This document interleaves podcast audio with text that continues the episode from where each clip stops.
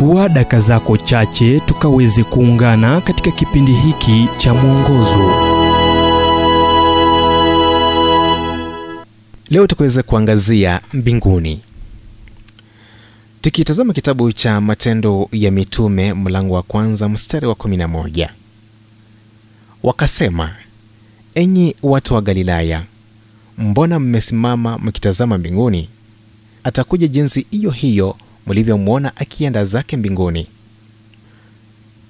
Mmewe mabel clark alipoaga dunia watu wangemfariji wakisema ninasikitika umempoteza mmeo. Kwa amani na ujasiri mabel angejibu sikumpoteza. Najua kabisa alipo. Na iwapo ungeuliza ni wapi hapo angejibu yuko mbinguni. Daktari Diane comp mmoja wa madaktari wazuri sana katika siku zetu wanaoshughulika na uvimbe kwa watoto hangeshawishiwa pia. Kama daktari mchanga dan hakuamini kuna mbinguni.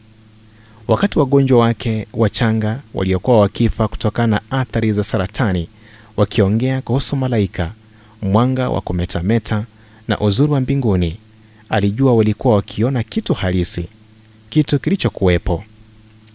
Alitambua ni nini na kuwa mkristo aliyejitolea sana.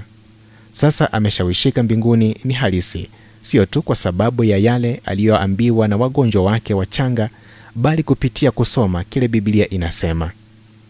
Mtu aliyesoma bibilia mara nyingi kuliko miaka yake harry ironside alisema mbinguni ni yesu akielezwa kwa herufi kubwa.